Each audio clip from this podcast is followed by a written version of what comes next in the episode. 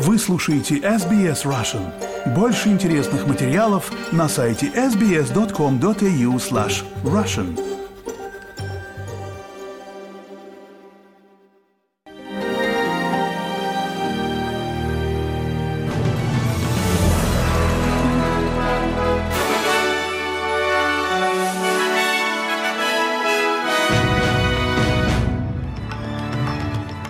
Вы слушаете новости СБС на русском языке. У микрофона Светлана Принцева. Главное сегодня. Мужчина погиб в Сиднее после того, как лодку перевернул кит. Жители Нью-Йорка предупредили о необходимости оставаться дома во время беспрецедентного шторма. Путин подписал указ о начале осеннего призыва в армию с 1 октября. А теперь об этих и других событиях подробнее. Один мужчина погиб, а второй находится в стабильном состоянии в больнице в результате крушения лодки у берегов Сиднея. Сообщается, что лодка столкнулась с китом у Кейп Бэнкс в сиднейском районе Лаперус сегодня около 6 утра. Водная полиция Нового Южного Уэльса оперативно прибыла на место, но не смогла реанимировать человека, которого достали из воды без сознания. Полиция сообщает, что спуск для лодок на Фошо-Роуд в Ботане остается закрытым, пока продолжается расследование. Министр полиции Нового Южного Уэльса Ясмин Кэтли выразила соболезнования родным погибшего. Я просто хочу выразить вам наши глубочайшие соболезнования. Как мы понимаем, один человек умер, и наши глубочайшие соболезнования семье этого человека. Это пока ранняя стадия расследования, и на данный момент мы знаем очень мало подробностей, но как только информация станет доступной, полиция сообщит нам. Однако на самом деле это суровое напоминание о том, насколько опасной может быть вода и пребывание на воде. Полиция сообщает, что троим мужчинам были предъявлены обвинения после инцидента с ножевыми ранениями на юго-западе Брисбена. Службы экстренной помощи были вызваны в Red Bank Plains незадолго до 17.00 в пятницу после сообщений о драке с ножом. Прибывшая на место полиция обнаружила трех человек с травмами. Власти заявляют, что трое мужчин знакомы друг с другом и сегодня предстанут перед судом. Участники информационной кампании говорят, что миллионы австралийцев, которые курят вейпы, оставляют за собой гору токсичных отходов и до сих пор не существует национальной стратегии борьбы с этим. Они говорят, что пришло время федеральному правительству заставить производителей, импортеров и розничных продавцов взять на себя ответственность за отходы вейп-индустрии, учитывая серьезные угрозы, которые они представляют для здоровья человека и окружающей среды. Организация Clean Up Australia сообщает, что потребители не знают, как ответственно утилизировать использованные продукты, которые классифицируются по-разному в разных штатах и территориях, иногда как электронные отходы, иногда как загрязненные отходы. В результате они попадают в обычные мусорные баки или контейнеры для переработки и все чаще оказываются в окружающей среде.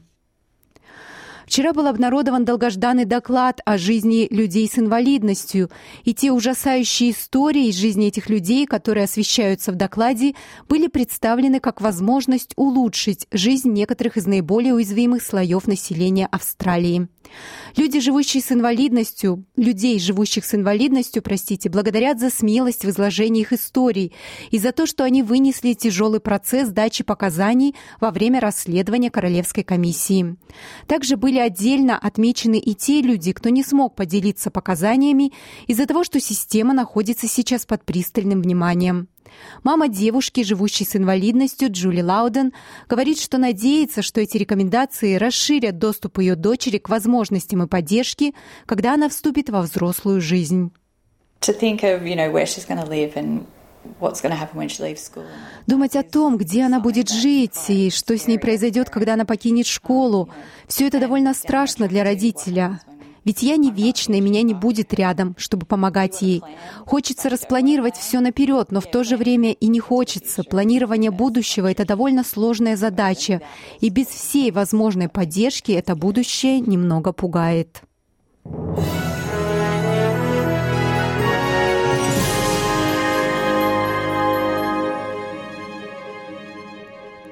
Вы слушаете новости СБС.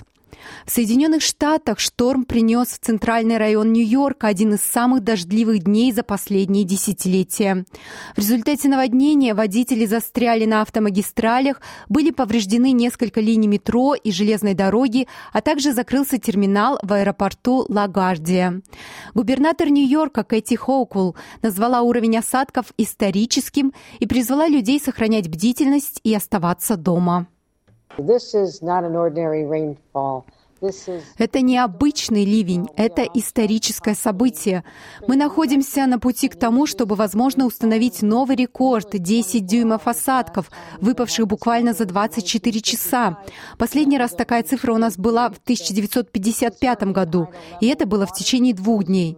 Уровень воды, как при урагане Ида, если кто-то из вас помнит. Катер ливийской береговой охраны столкнулся с небольшой лодкой, на борту которой находилось около 50 мигрантов, в результате чего резиновое судно затонуло, а находившиеся на нем люди оказались в Средиземном море. Накануне этого происшествия лидеры девяти южноевропейских стран призвали Европейский Союз ускорить заключение нового соглашения о миграции и предоставлении убежища и активизировать усилия по ограничению выезда из Северной Африки. В однодневном совещании приняли участие Мальта, Мальта, а также Хорватия, Кипр, Франция, Греция, Италия, Португалия, Словения Испания, так называемая Med Group. Премьер-министр Греции Кириакос Маци... Заявил, что Европейский Союз потерял контроль над своими южными границами. Я думаю, что мы добились большого прогресса на европейском уровне в признании важности внешнего измерения проблемы миграции, в конце концов необходимости определять на своих условиях, кто въезжает в Европейский Союз, потому что речь идет о нас как о суверенных государствах, но также и о членах европейской семьи, реализующих то право, которое мы просто не можем передавать контрабандистам, потому что это именно то, что мы делаем сейчас. Именно контрабандисты решают, кто попадет в Европейский Союз, и это должно измениться. К российским новостям президент России Владимир Путин подписал указ о начале осеннего призыва на, на срочную службу в армии. Кампания начнется 1 октября и окончится 31 декабря. Всего планируется призвать 130 тысяч россиян в возрасте от 18 до 27 лет. Призыву подлежат такие граждане России, также граждане России в аннексированном Крыму и в частично оккупированных областях Украины, сообщает Радио Свобода. Эта призывная кампания будет последней, в которой верхняя планка призывного возраста будет ограничена 27 годами. С 2024 года она повысится до 30 лет. Новобранцы осеннего призыва, у которых есть заграничные паспорта, должны будут в течение пяти дней с момента зачисления в войсковую часть сдать их в МВД. Документы вернут после прохождения срочной службы. В этом году штраф за неявку по повестке в военкомат повышен до 30 тысяч рублей. Представитель Генштаба, контадмирал Владимир Цемлянский, на брифинге Минобороны заявил, что солдат срочной службы не будут распределять в зону проведения специальной военной операции, как российские власти официально называют войну в Украине. Однако с этого года срочникам разрешается заключать контракт с Минобороны с первого дня прохождения службы. Цемлянский отдельно отметил, что у Минобороны нет планов проведения дополнительной мобилизации. По его словам, контрактников и добровольцев на фронте в данный момент достаточно. Приказ о частичной мобилизации в России был подписан Путиным 21 сентября 2022 года. Минобороны заявила о необходимости призвать на войну в Украине 300 тысяч человек. В конце октября военное ведомство отчиталось о достижении этой цели, однако приказа об окончании мобилизации Путин не подписывал, и формально она по-прежнему в силе, сообщает Радио Свобода.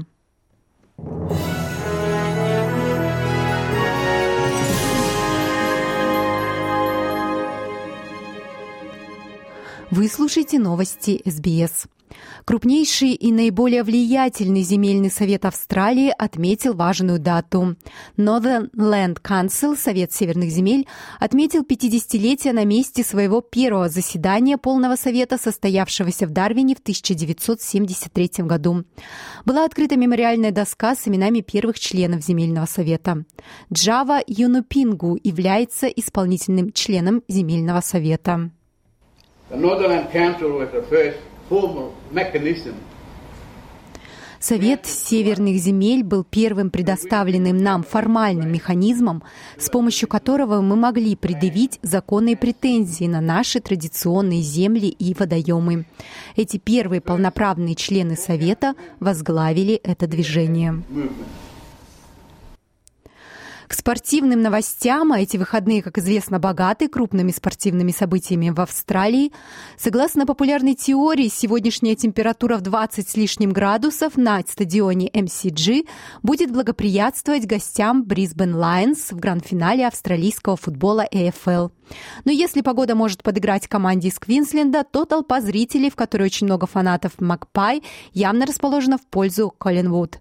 Ожидается, что эта игра будет проходить в одних из самых теплых погодных условий в истории, хотя, вероятно, ниже рекордных 31,3 градуса, достигнутых на играх в 2015 году, когда Хафторн обыграли West Coast в борьбе за флаг. За пределами стадиона MCG собрались и те фанаты, кто не будет присутствовать непосредственно на игре. Некоторые рассказали седьмому каналу, что пришли просто для того, чтобы проникнуться атмосферой. Да, я здесь, и это просто чудесно. Я прихожу вот так уже третий год. Первые 20 лет своей жизни я болела за Коллинвуд и так встретила своего мужа.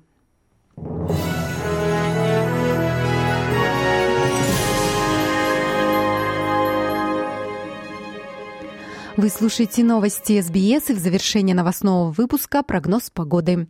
В Перте дожди 22 градуса, в Аделаиде преимущественно солнечная погода 32, в Мельбурне тоже солнечно 29, в Хобарте переменная облачность 23, в Канберре солнечно 26, солнечно сегодня и в Алангонге 28, в Сиднее тоже солнечный день 26, солнечно в Ньюкасле 30, в Брисбене такие же погодные условия 27, в Кернси переменная облачность 28 и в Дарвине солнечно 34 градуса.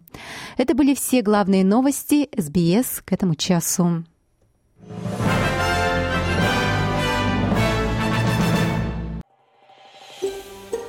Хотите услышать больше таких историй? Это можно сделать через Apple Podcasts, Google Podcasts, Spotify или в любом приложении для подкастов –